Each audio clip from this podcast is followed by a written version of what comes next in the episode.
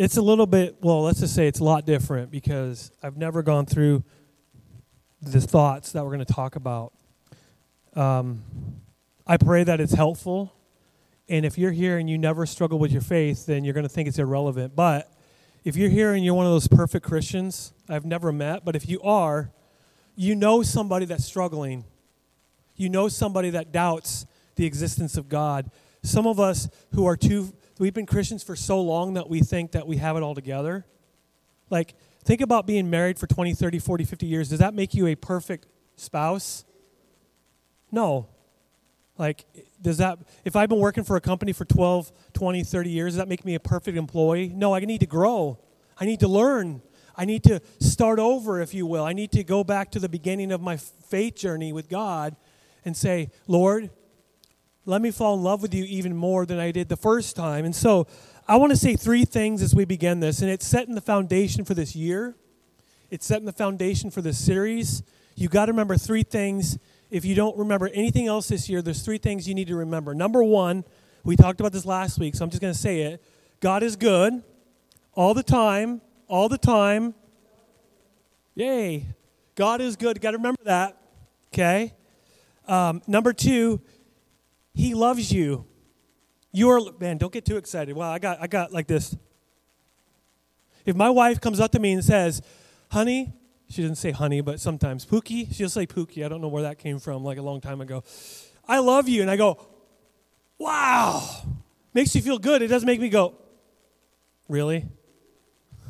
See, we should get. I, I'm I'm planting seeds into our heart, including myself so that we would remember as we're going through the series and we're going through this year, there's three things God is good, you are loved by God. Yes. And this is an important one too. This is like a tag along, but it's really wraps it into a nice little present that we serve a risen Savior, not a dead, not a dead God. Okay, we, we don't serve a God that's just sitting there in heaven going, or doesn't it? We serve a God that's alive. Sometimes the world kind of makes it seem like he is hidden. Okay, we can look at the book of Psalms and say, Why do you seem so distant, God? Why are you not there? Why are you far away? It seems like that. But so remember those things.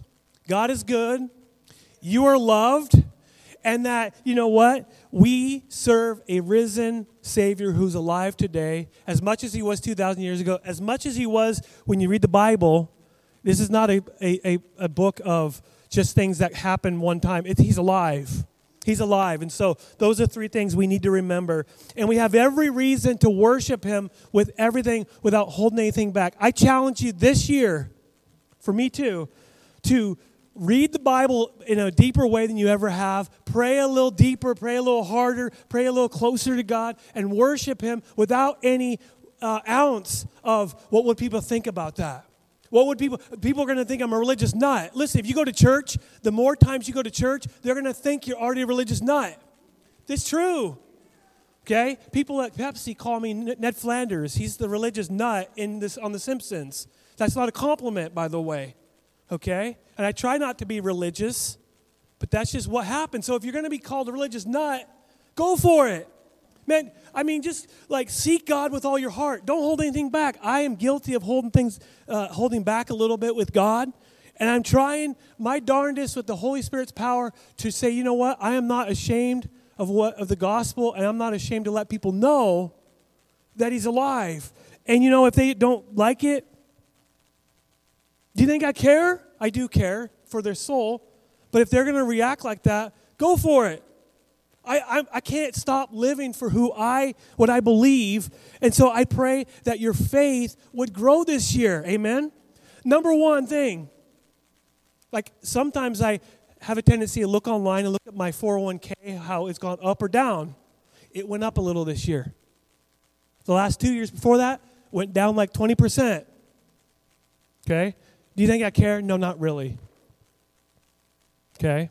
But I pray that I wouldn't be so focused on that. I pray for myself that I'd be more focused on the fact that I want to be I want to be a follower of Christ 100% rather than my 401k.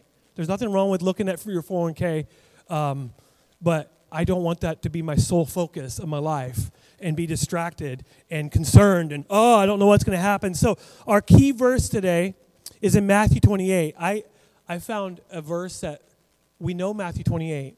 If you're a Christian, you know the Great, the, the Great Commission, right? In the middle of the Great Commission, in the middle of all that, there's a phrase that often is overlooked. You may have seen it, but it's often just kind of skipped over. I find it fascinating. It is one of the most fascinating verses of all the Bible. It really is. And it's so encouraging. Okay? So we're going to be in the middle of Matthew uh, 28, but I want to give you some context before we get to those verses because Jesus had just died. We know the story. They put him in a borrowed tomb. Three days later, he rose from the dead, and he died, and he was he's alive, and he rose from the dead. But in the Bible, after the resurrection, there are 13 separate post resurrection appearances by Jesus to some people. Sometimes there are this a couple people, sometimes there are one. One time there was over 500 people, according to Paul. Okay? There's over 500 people at one time. So there's 13 separate post appearance, uh, appearances of Jesus. So you're say you're a Christian, you're a you're a, a Jewish person who followed after Jesus and he dies. You want to give up, and then you see Jesus in front of you. What are you going to do? How many of us are going to be a little encouraged? Like he said he was going to be alive, so now I see him face to face. I'm doing whatever that guy is, is, is telling me to do because he was once dead, now he's alive. I'm following that dead, that dead man that's walking. He's alive. I'm following him. I don't care what people say. I'm going to my grave following that guy. Okay? I don't feel like I would be struggling if I actually physically saw Jesus. Give me Jesus one second and my doubt would disappear, right? Or not. I want to sow that seed a little bit because would seeing physical Jesus solve every problem in your life? You would think so. But if you read the Bible, no. Because the entire Bible, you have instances where there's a burning bush. Moses, he talks to God. Okay? Um, a, uh, uh Noah is on the, God tells him, build an ark. It's pretty specific. God does save him. Yet, every single one of them struggle in their faith. So it's not about, oh, I got to see you, God. It's not about that at all. There's nothing evil about saying, Lord, I need you, I, I need you right now. I need to see, I need, I need your power in my life.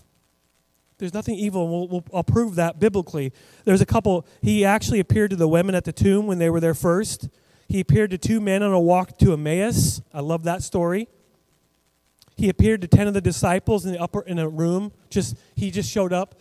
He walked through the wall or something. The door was locked and all of a sudden he appeared. Right? I don't know, like beam me up Scotty type of thing, I think. He appeared to over 500 people at once according to Paul. He appeared with Peter for a meal on the beach. He took the disciples fishing. He did the exact same thing. Put your net to this side. Remember that? He did the exact same thing when he was introducing himself to his disciples.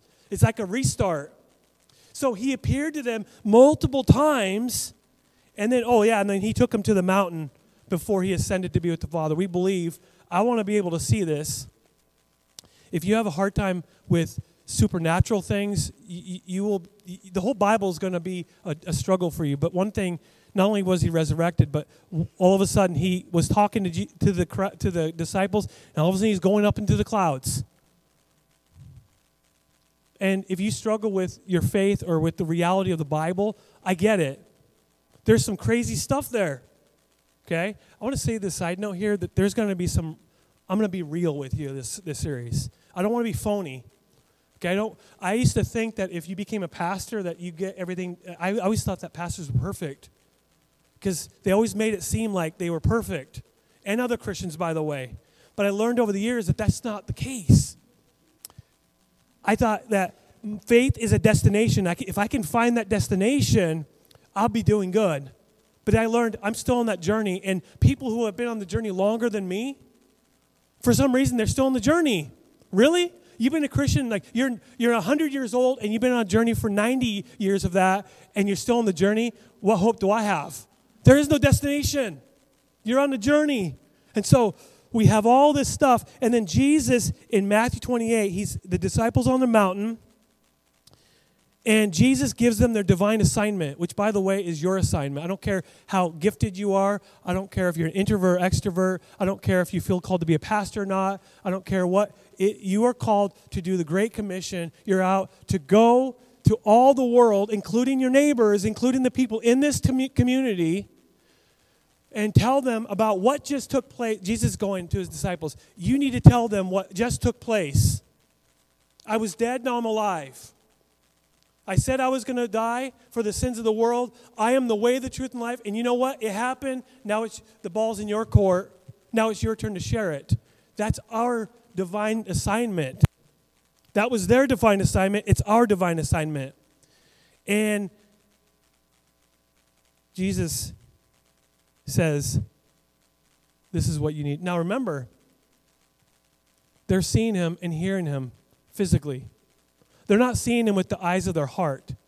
Purposely, I said, Lydia, we need to see open the eyes of my heart because it's kind of like a it's a spiritual. I don't want to, you know, I'm not seeing God physically, but open the eyes of my heart so I can just experience you and see you spiritually, supernaturally. I just, oh yeah, yeah, yeah. I can see you with my mind's eye. They didn't see him with the eyes of their heart. They saw him. Thomas touched his hand in his side. They physically saw him and touched him. So remember that when we're seeing this verse, that it's just mind boggling. There's a statement right in the middle of Matthew 28 that you may have missed. Maybe not, but some of us would be like, wow, that's crazy. Okay, Matthew 28, verse 16 and 17. Then the 11 disciples left for Galilee, going to the mountain where Jesus had told them to go. When they saw Jesus, stop, stop, stop, right here. When they saw Jesus, did they see him with the eyes of their heart? No. Did they, did they just believe that he existed? No. He was there. He just, he wasn't there and he showed up. Okay? When they saw him, they worshiped him, as we would all do. I don't care. All 11 of them, I guarantee you, they bowed down and worshiped him. That was the response that we all will have. But in the middle of their worship, look at this, but some of them doubted. Are you kidding me? I know which I, I, I, know a couple of them where I thinking where they, they, they're doubting. Think about that. When you go through, and I've really, I really wrestled with this, what to say in this first sermon. When you doubt God, you don't want to tell anybody because you feel like you're the only one. And you feel like He disqualifies you from heaven because you doubt God. The fact is, these people who all of them went to their grave, except for John, he, he uh, went to the island Patmos, but all of them died for believing that Jesus was dead, now he's alive. Some of them wrote some of the Bible.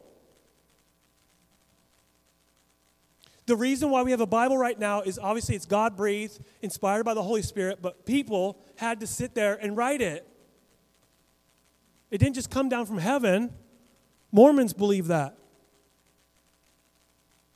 We believe that God used humans to write down what God wanted. The fact is, these people who, in no, not that long from this time, they will get to do the ministry that God's called them, but some of them are doubting.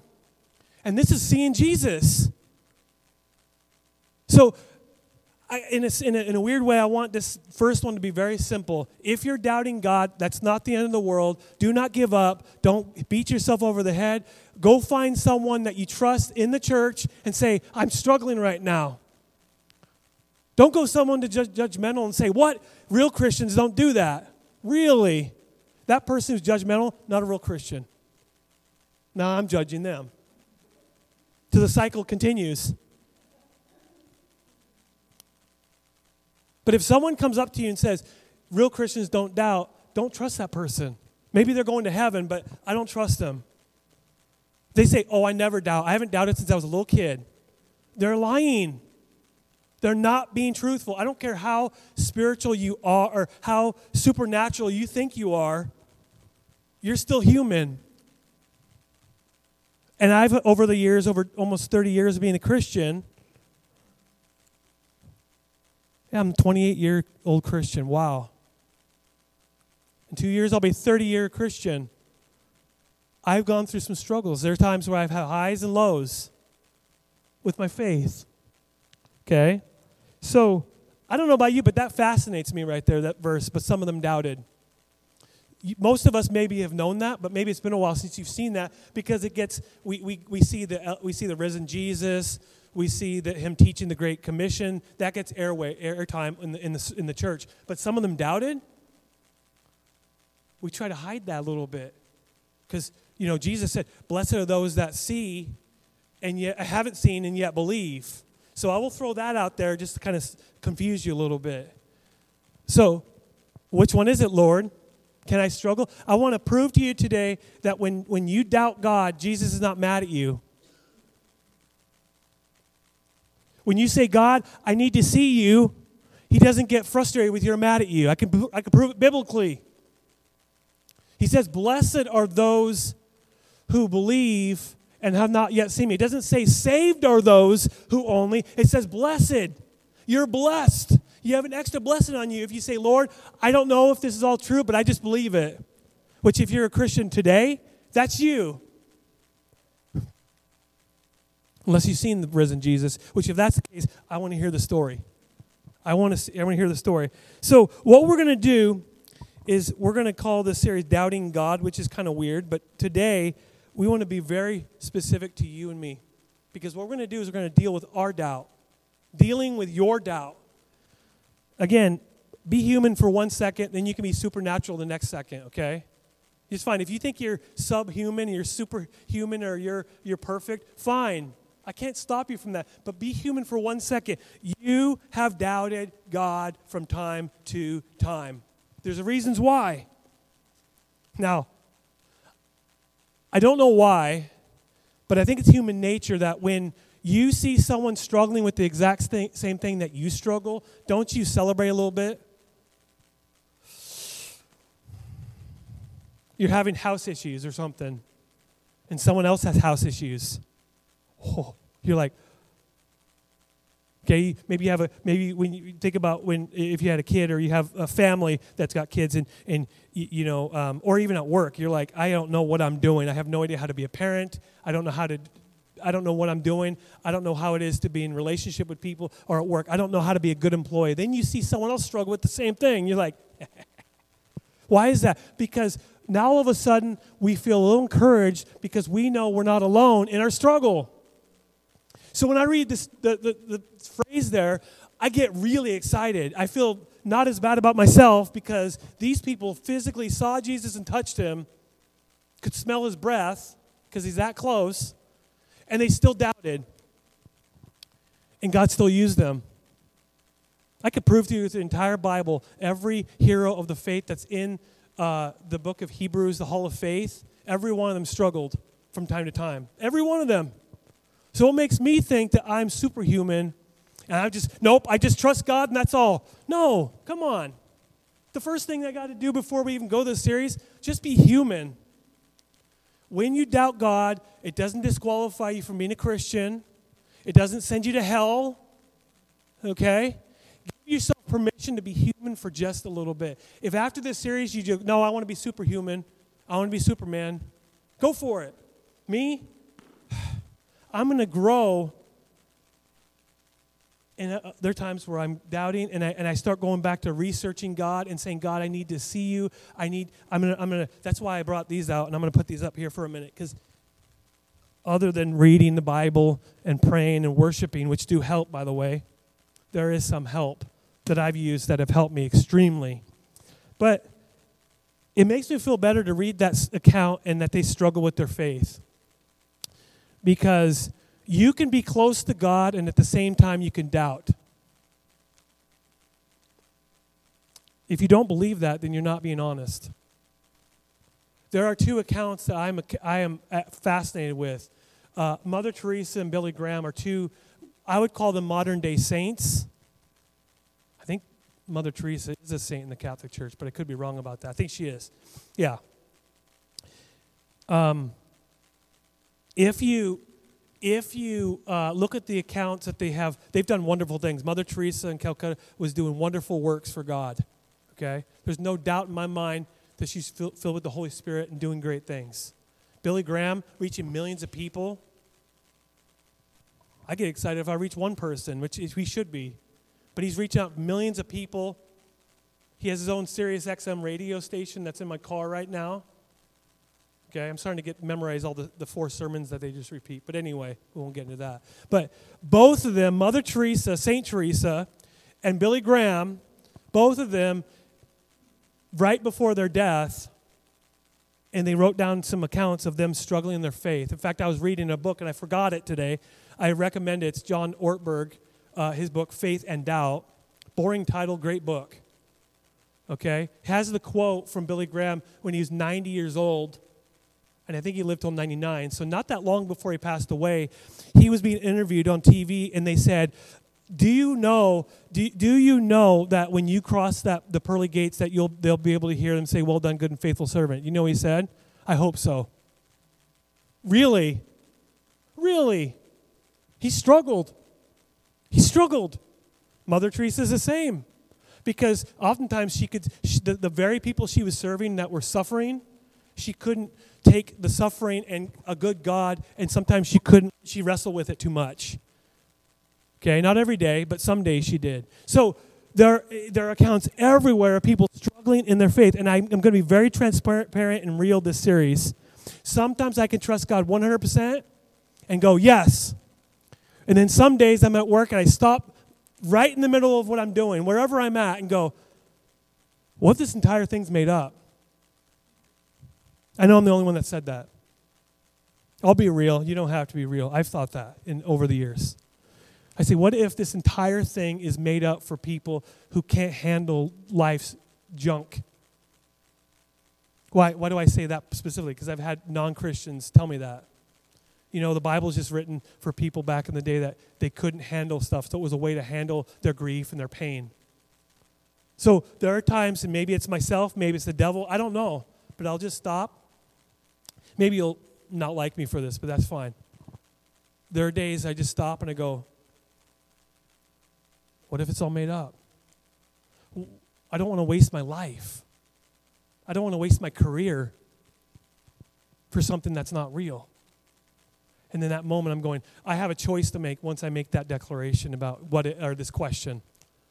What am I going to do with it? Am I going to seek God? Am I going to lean in upon Him? Or am I going to go, nah, I'm to go, I'm walking away from God. Which one's healthier if you're struggling? Lean upon God. And I'm still here. Why? Because every time that I've doubted, every time that I've had questions that can't be answered, every time that I've seen suffering and struggling that I can't reconcile with a good God, I stop and I go, I need to do things that will help me grow in my faith, and it's, ha- it, it's helped me. But I do realize that there's some people that struggle with their faith and they walked away from God or the moment that I, I, there, are, there are a lot of you can look at on youtube. There are people who used to be christians that walked away simply because they can't, fa- they can't fathom a good god and su- human suffering. They can't reconcile the two. And so they walk away from the church they walk away from god and um, so th- your doubt in an unhealthy way of course it can lead you away from god. But your doubt if done healthy and biblically can actually be a catalyst to your spiritual growth because you're asking questions. You're doing some research. You're seeking the truth. And when you seek the truth, you will find the truth. And, and maybe not even that. Your truth will find you. If I'm looking, if I'm in a place and I'm looking for gold and I know there's gold there somewhere, I have to start digging. And ultimately, I'm going to find that gold. Unless in the 1800s, 1849 or whatever, they took all the gold, and then I can't get any gold because they stole it all in the 1800s. They didn't leave any for us. Not that I've ever gold mine, I've never have. But uh, fool's gold, now that's a good one. I like fool's gold because it looks fancy, but it's not worth anything. But um, I, I believe that, your doubt, your season of doubt can be very scary and lonely time. You feel like you're the only one. Psst, you're not the only one. Billy Graham, Mother Teresa, Peter, Thomas, Abraham, Moses, David, all of them, every single one of them struggled. Every one. How many Psalms? Here's a, here's a little uh, research assignment you can do. How many of the Psalms does David say, Where are you, Lord? He's not being metaphorical. He thinks that God's he's hiding himself. How long do I have to put up with the fact that you're silent? Many of them. I'm going to throw out a number that might not be true, but it sounds good. One third of them. I think it's close to one third of them. It's a lament psalm like, oh, God, why? See, that's you give yourself permission to wrestle a little bit. Wrestle. Because when you wrestle with God, when you seek the truth, you will find the truth. Period. I'm convinced that most people leave the church not because they are they, they believe uh, they do believe he's good. They just don't feel safe with their questions to other Christians. Because when they're afraid that if I were if I were struggling I was talking to Dwayne, they would this is not 100% this is not true at all, but I would be afraid Dwayne, if I tell him I'm struggling, I'm doubting and he's going, oh, Pastor Joel's doubting, I'm I'm out of here. Christians don't do that. He would never say that. I know Dwayne. He would pray for me. But there are some people that they refuse to bring their doubts before people because they have been hurt before by the church. There have been mean people in the church, judgmental people in the church, capital C. And they feel like they can they feel utterly alone because there's a bunch of Christians who are phony who are plasticky. I've said that a couple weeks ago. They're very plastic like. Everything's perfect. You, you, you, never have a bad day as a Christian and you feel, I can't, I'm not going to walk away from God. I'm walking away from the church because I don't feel safe with my questions and my fears and my doubts because everyone's going to go, no, you can't feel that way.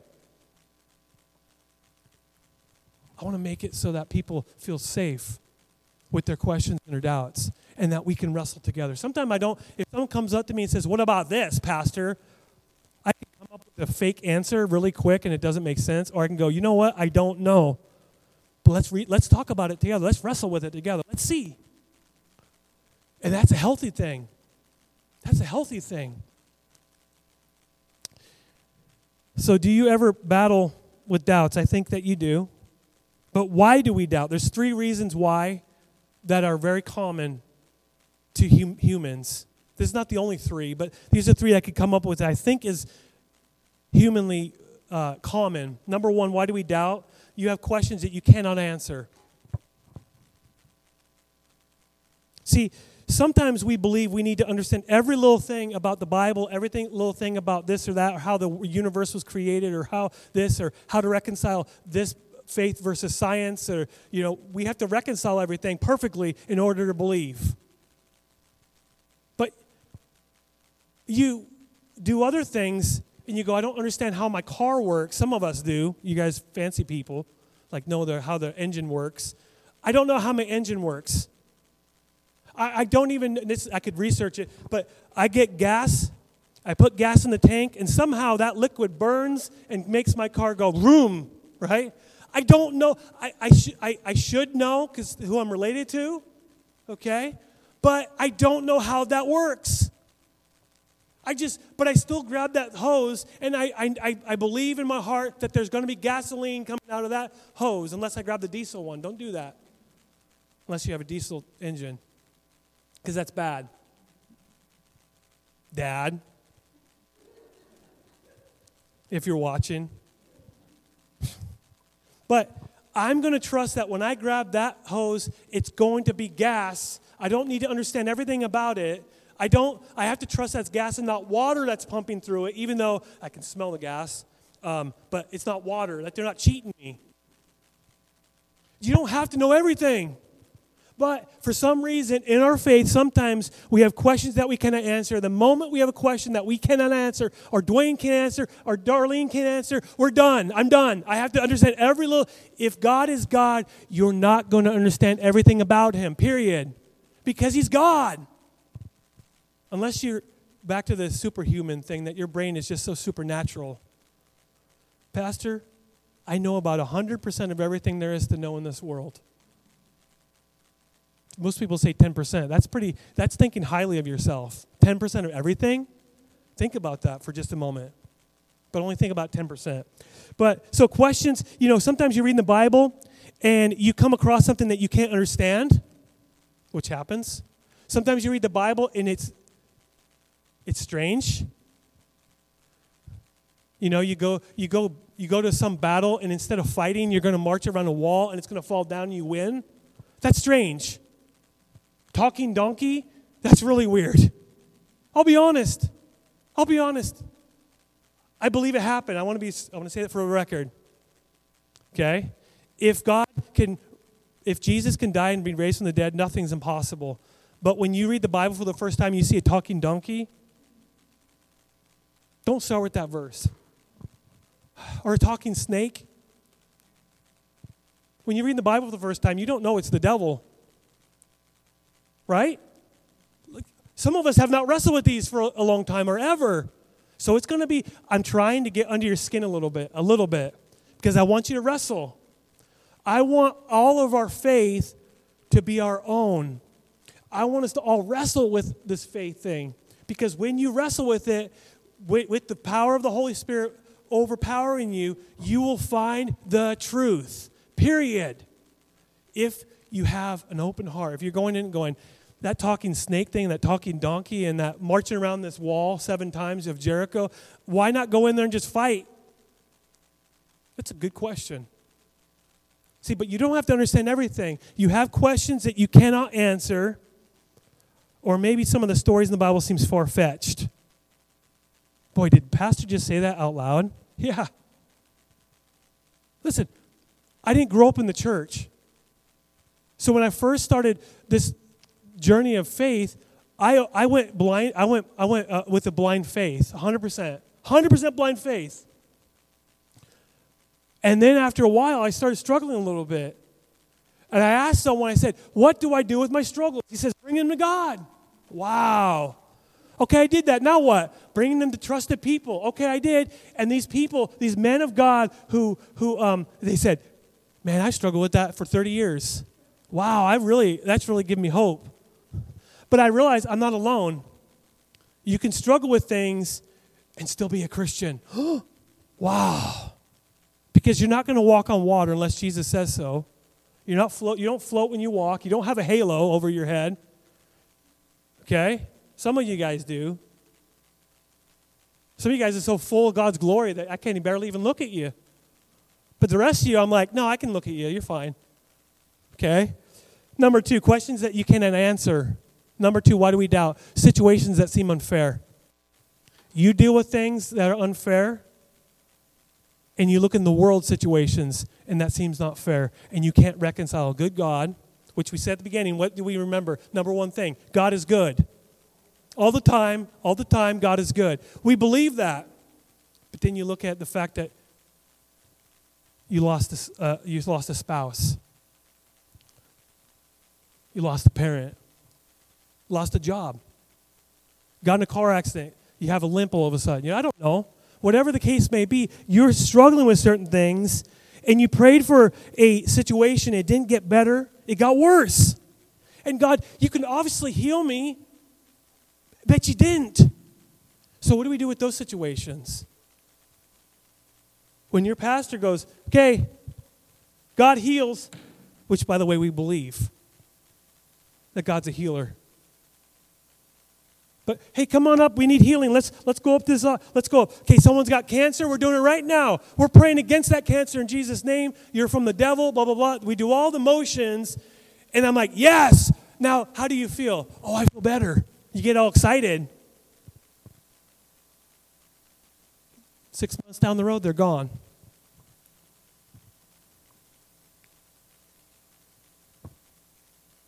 Prayed for people in a wheelchair. I'm like, God, I want to see that individual walk again. Because it would be such a huge thing in the grocery store. The guy comes out of his wheelchair. He was in an accident in high school in Kuski. And every single time I see him, I go, and I've used this example, but it's still in my heart. And I, I mean, I've seen, I used to work in the Kuski school with the kid in the special ed class. And this guy would be walking in a wheelchair because he just got an accident. This is like before Hayden was born. This is the same year I got married, so it's 20 years ago. And every single time I see him in the Kuski store, because he's around, someone's pushing a wheelchair. How do you reconcile that? That's not fair. Or you look at world hunger, that's a huge one. and you see kids that don't do anything wrong, they're just playing out in the street, and then the bomb or gun violence or whatever. And how do you reconcile it? The third one is very personal for any for some of us. Why do we doubt? Because of hurts that you cannot resolve. You've been hurt by someone. You've been hurt by the church. You've been hurt by a pastor or priest when you were young. You were hurt by an uncle. Your parents left you. Your spouse left you. With nowhere to live, money. Like, what am I, how am I supposed to make money now? What, what, what? You have all these things. You have hurts that you cannot resolve. And then God in His Bible says, You need to forgive, or I will not forgive you. And you look at that verse, you go, Oh, I hate that. Because I know it's true, but I just can't let this go. Because if you're human for just a moment, remember, I, remember we're human for this, just, just a sermon, okay? You all have felt that way. And I have too, where I go, I know I need to forgive, but I just simply, I can't. And people that go like this, I can forgive them, but I'm just not going to forget. I mean, I get what you're saying, but man, that attitude, and I said that too. I can forgive them, but I'm just not going to forget that. And the problem is, yeah, you forgive them, but you're still bitter. So, how do we reconcile any of this? Again, I'm trying to get under your skin a little bit. I'm trying to get you to struggle a little bit and go, I don't know if I like this. Because I want you to get to the place that you're going, you know what? If you're human and you're honest, you know you struggle and wrestle with some of this stuff. Because if we don't do that, we're going to end up going, you know what, I'm struggling, but I'm the only one. And I just, I'm just going to, I'm just going to struggle and that's it. I'm just going to struggle. But where's God in the situation? Where's God in that picture? Where is the rest of the church at in that picture? Why do we even have, what, some people go, I don't need, I don't need to go to church to be a Christian. Ah, I really wrestle with that one because you need other people. Do you need a church building? No. If you're talking about if you need a church building, you're right. You don't need the church building. But you sure need the church. You need each other. Why? Because we can't wrestle alone. We shouldn't wrestle alone. If you're wrestling alone, you're going to, at some point, you're going to give up, wave the white flag, and be done. Or you go into your grave bitter and bitter and bitter and bitter and bitter. And you may go to heaven, but you're going to live this life bitter. Why? I've been that way. See, some Christians can be judgmental, so you hold on to your doubts and fears. I want this to be, I want the home and the church to be the safest place that we can bring our doubts. I want, like when we have small group on Wednesday nights, right in that door for the men and the women way over there, and we put them on the side of the building because that's where they need to be. Just kidding. But I want, I want that to be a place where we can go, you know what, Pastor, I don't buy into what you're talking about. That's okay. Sometimes when I say things, I'm going,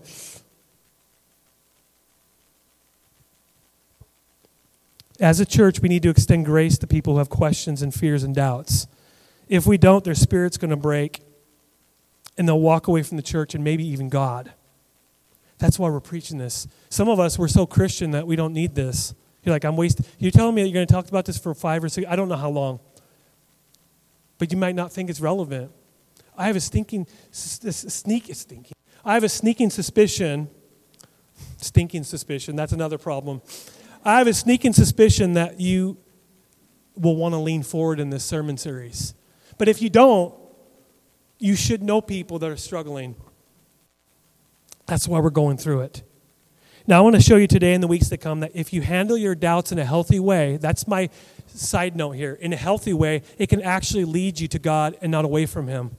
If you, lead, if you take your doubts and your fears and your questions in an unhealthy way, it will lead you away from God. If you talk to the wrong person, it'll lead you away from God. I hope this changes per, your perspective. Is your faith is a journey, not a destination. I love the word journey. Everybody say journey. I love the word journey so much. That image in my mind, I've always, for some reason, wanted to change the name of this church to the Journey Church because I love that image because everything that we're about is we're on this journey together, bumps and all, hurdles and all, struggles and all, fights and all, if you've been to this church for the last 30 years, you know there have been some bad things that happen. There have been some struggles. There have been some arguments. There have been some wrestling. And we've gone over the years. We've wrestled. We've fought, not fought physically, but we have had disagreements. And God brought us through. And now, where we're going to go after that, we're going to learn together. You know what? The part of the journey is you go through some struggles. That's called marriage, by the way. That's called relationship. You're not always going to see eye to eye on people, and you're not always going to. You, you need to understand that if you're going to succeed in this life, with any relationship, or with God, you need to know, or any church, that a journey is a journey and not a destination. You're just, it's a, it bumps and all. That's why I struggle with people who they, they, they're going to a church and like, this is a great place. And then they have one problem with one person, like, I'm, I'm out of here. I have a problem with that because you can't go anywhere without finding some fault with someone. I get that. I can look in the mirror and go, I find some faults. Trust me. I got a couple gray hairs right here that Hayden pointed out. Wisdom pieces. Hayden pointed that out in my beard, even though I can't grow a full beard properly. That's fine. I can, I'm getting more gray hair before I can even get a full beard. That's fine. That's fine. But you don't get to the point that you say, okay, I took the classes, I did the work, now I graduated faith, and now I have perfect faith. I, I, I, promise you, you can ask 100% of the Christians in the, in the world, and no one's ever arrived. No one has. You can say, I'm farther along. Yeah. I'm, you know, you're, you're, you're a mature believer, and you're like, you're going to a young believer that's just a Christian, and you're saying, Come on, I'll help you. That's healthy. But you're not down the road going, Yep, I'm there. Meet me back over at the, at the, at the finish line. If you're alive, you're not at the finish line yet. You're still running the race, right? Right? Right. Now, see, the strongest faith is, is not a faith that never doubts. The strongest faith is the faith that grows through your doubts. I would say this is true about every single thing in your life. Anything that is strong has been tested. Anything that's been strong has been broken. Okay? You break a bone, sure you might have a you might have a limp for the rest of your life, but that bone's strong. If any relationship has gone through bumps a little bit and you survive and you thrive through it, your relationship is stronger because of the struggles, not because of everything was perfect. If my marriage to Lydia was never, if there was never a um, struggle in my marriage, I would just coast through marriage. And by the way, that would not be a good thing to just coast through anything. But because there are times when we do struggle, it makes me lean forward and go, How do I become a better husband? How do I love her more? And I'm just using that as an example. I'm saying that with God too. Anything that is worth anything, it's stronger when you go through struggles and bumps and bruises and doubts and fears and, oh, I don't know if this is going to work. It's stronger through your doubts. If you don't struggle, guess what? You're not going to need anyone or anything or God. Think about that. Does God want you not to need Him? No, part of worship, I think the part of worship is that you need Him. And if, he, if you need Him, there's going to be reasons why you need Him. If you, everything's going perfect and everything, you don't need Him anymore. That takes Him out of the picture. Why does He allow bad things to happen? That might not be the only thing, reason why, but that could be a reason why. Now, I want to give you an example from Thomas, John 20. Thomas, what's he known as? He is known as Doubting Thomas. I don't think that's fair. That Thomas was the only disciple that, if you see at least three instances where he's investigating, he is an investigator. He asks questions. He's the only one. I think he dealt with something in the past that he didn't want to be disappointed again. I really do. I think every time you see him, he's, he's saying something or he's investigating something. He's, let's go. What do you think about this? But number one, we know it's a famous passage, but John 20, verse 24 and 25, it actually gives you a little instance why he doesn't believe at first. One of the disciples, Thomas, nicknamed the twin or Didymus or T Diddy, I like to say that was his name. Uh, that was a joke, bad joke. But he was he Thomas. According, I'm a twin, so I'm J Diddy, but I'm Didymus. And Thomas was not with the others when Jesus came. So when he showed up, in one instance, there was ten of them. Judas is gone, and Thomas is shopping. I have no idea where he's at. Building a fort. I have no idea. So he was not with the others when Jesus came, and they told him, the other disciple says, We've seen the Lord. Now, I heard this sermon a long time ago, and the only thing I can remember about it is what he the pastor said about that phrase, We've seen the Lord. In the Greek, the way that it's written, it's, and I can't remember the term exactly, but it's like, it's, it's repeated. We've seen the Lord. We've seen the Lord. It's like when you're a kid and you say, Are we there yet? Are we there yet? Are we there yet? Are we there yet? Are we there yet? And they literally would, they were so excited that Thomas shows up. He opens the door. He says, Hi, guys. They said, We've seen the Lord. We've seen the Lord. We've seen the They're so excited that I could believe Thomas going, Awesome. He said he would raise the dead. Let's just go see him right now. No, he goes, he replied, I, don't, I won't believe it unless. That's a statement that we, a lot of us would do. I'm not going to believe in God unless this happens. I won't believe in God unless this goes away. So we've all done that.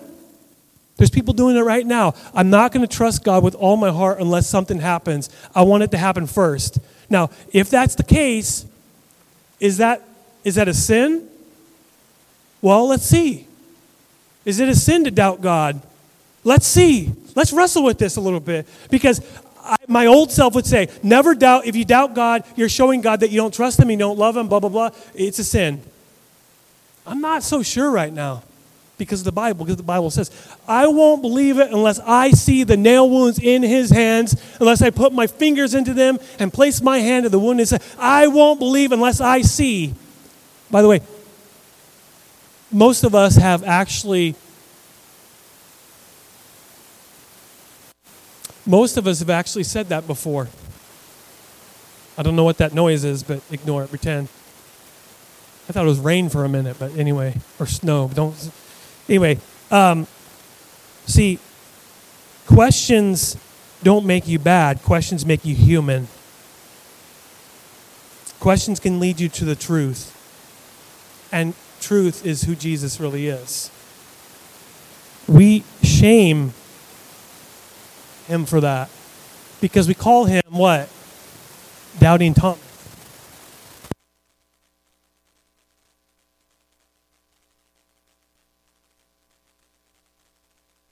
Everybody say it.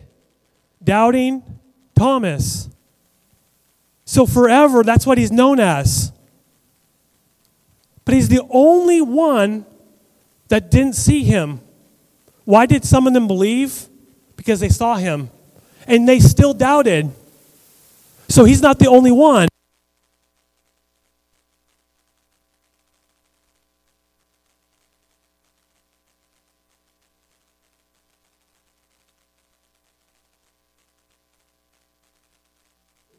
I can't fault him for that.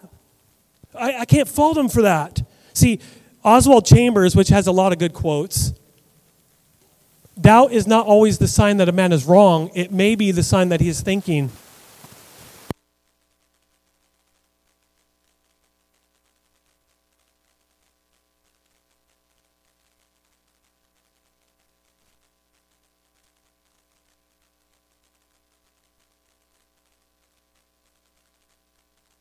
Because doubt's not the enemy, doubt t- from time to time can actually lead you to the truth. And if Jesus is the truth,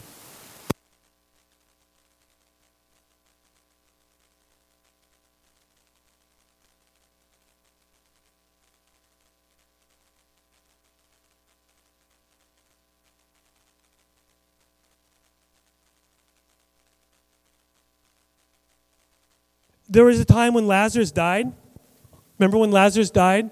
He actually went to, uh, Jesus said, he's been dead for four days, and actually, the King James says he stinketh much.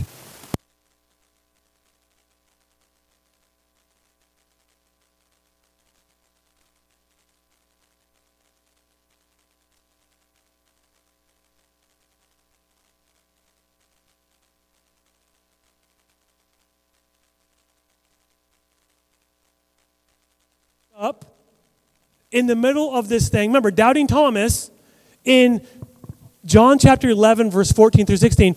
And Jesus told them plainly,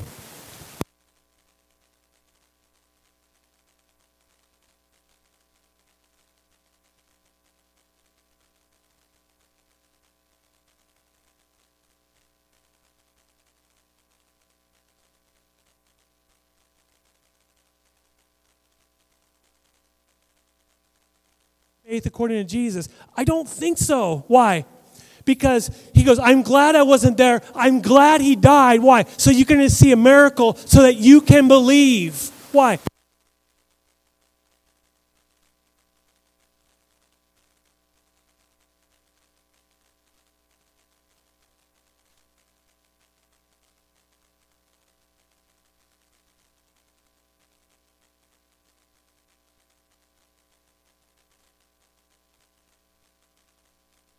Our faith.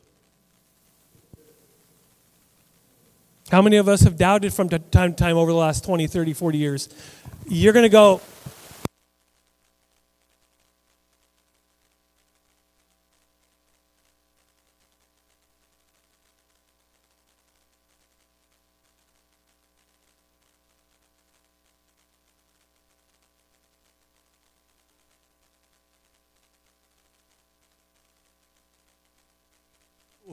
and we'll die with Jesus. What?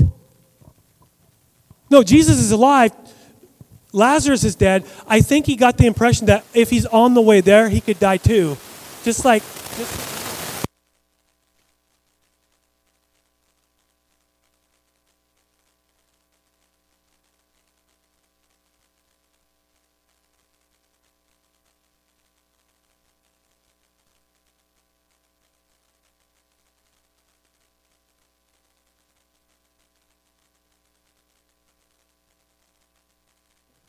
So Thomas is known as Doubting Thomas. I think he's Faithful Thomas.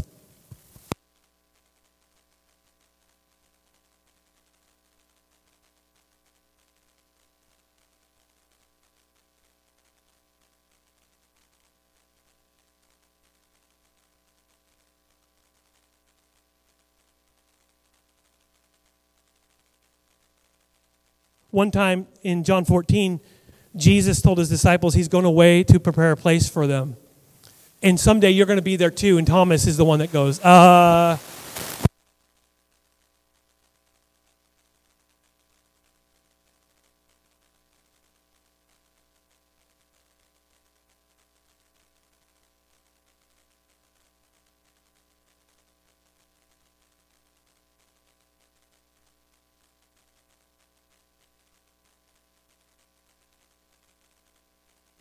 most people go, I am struggling right now, God.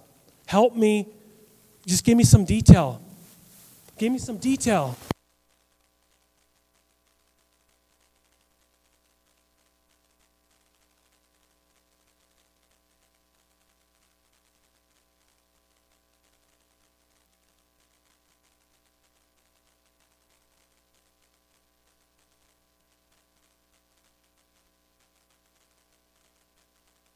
Going to believe unless I touch his hand and touch his side.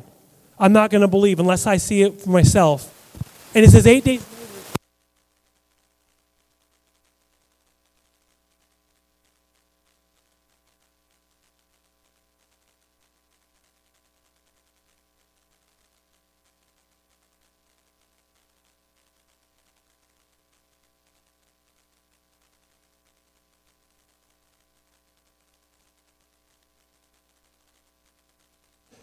Thomas, if you truly believed, you wouldn't need to see my hands and my wounds. Did he say that? No, he doesn't.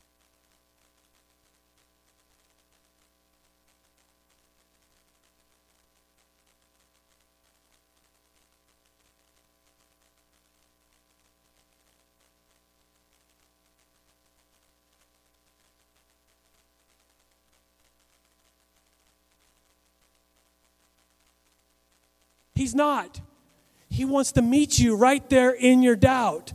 How do you know that? Because it says,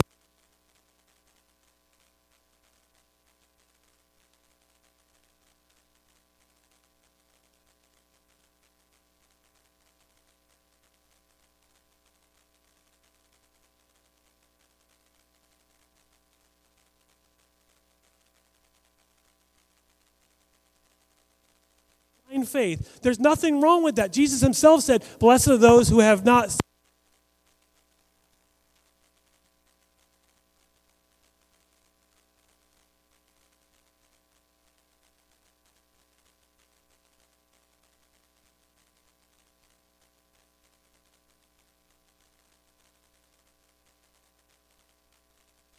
Do not rush past this verse because this is one of the verses in John that where it claims that Jesus is God.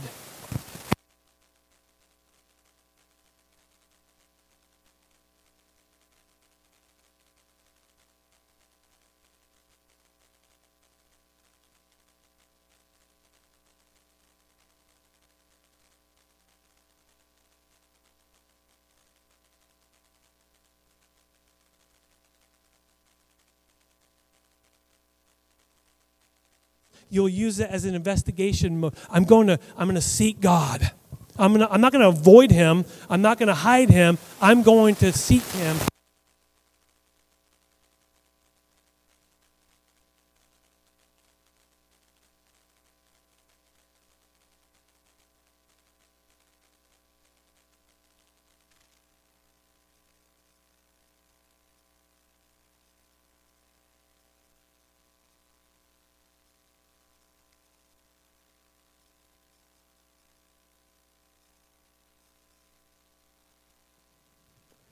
Worship. Go home and listen to some worship music and sing along and worship.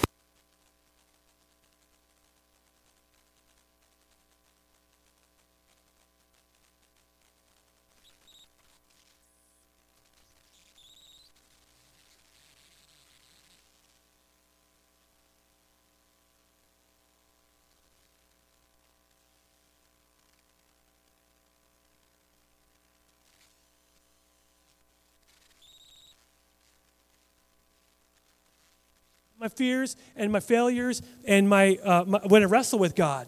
I've seen that in you. So I would choose someone that I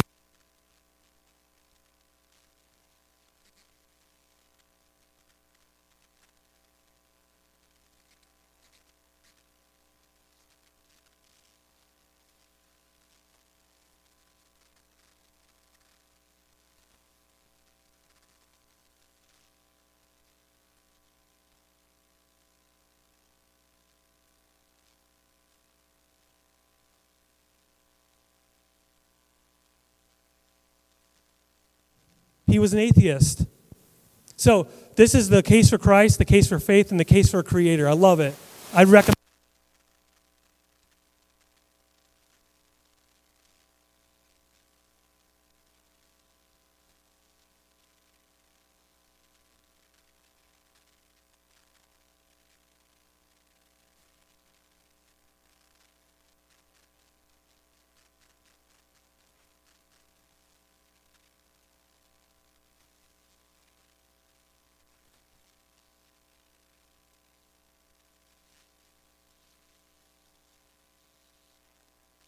That help you along in your journey. This stuff has helped me in my journey. Another one is Josh McDowell. Can you see a theme? A ready defense.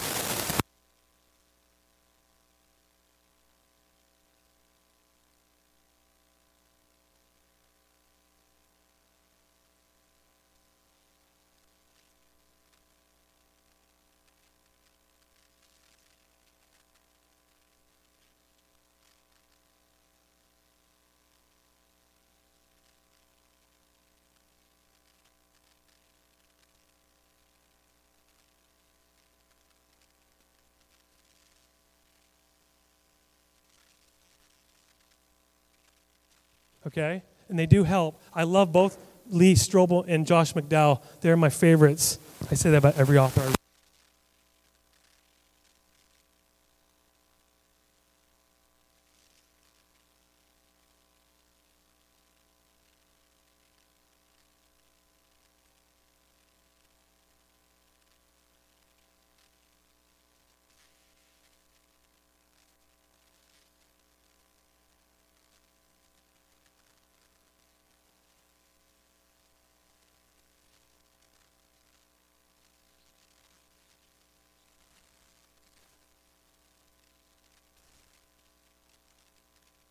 Jesus, you are my Savior. Jesus, you are my hope. And Lord, if there's times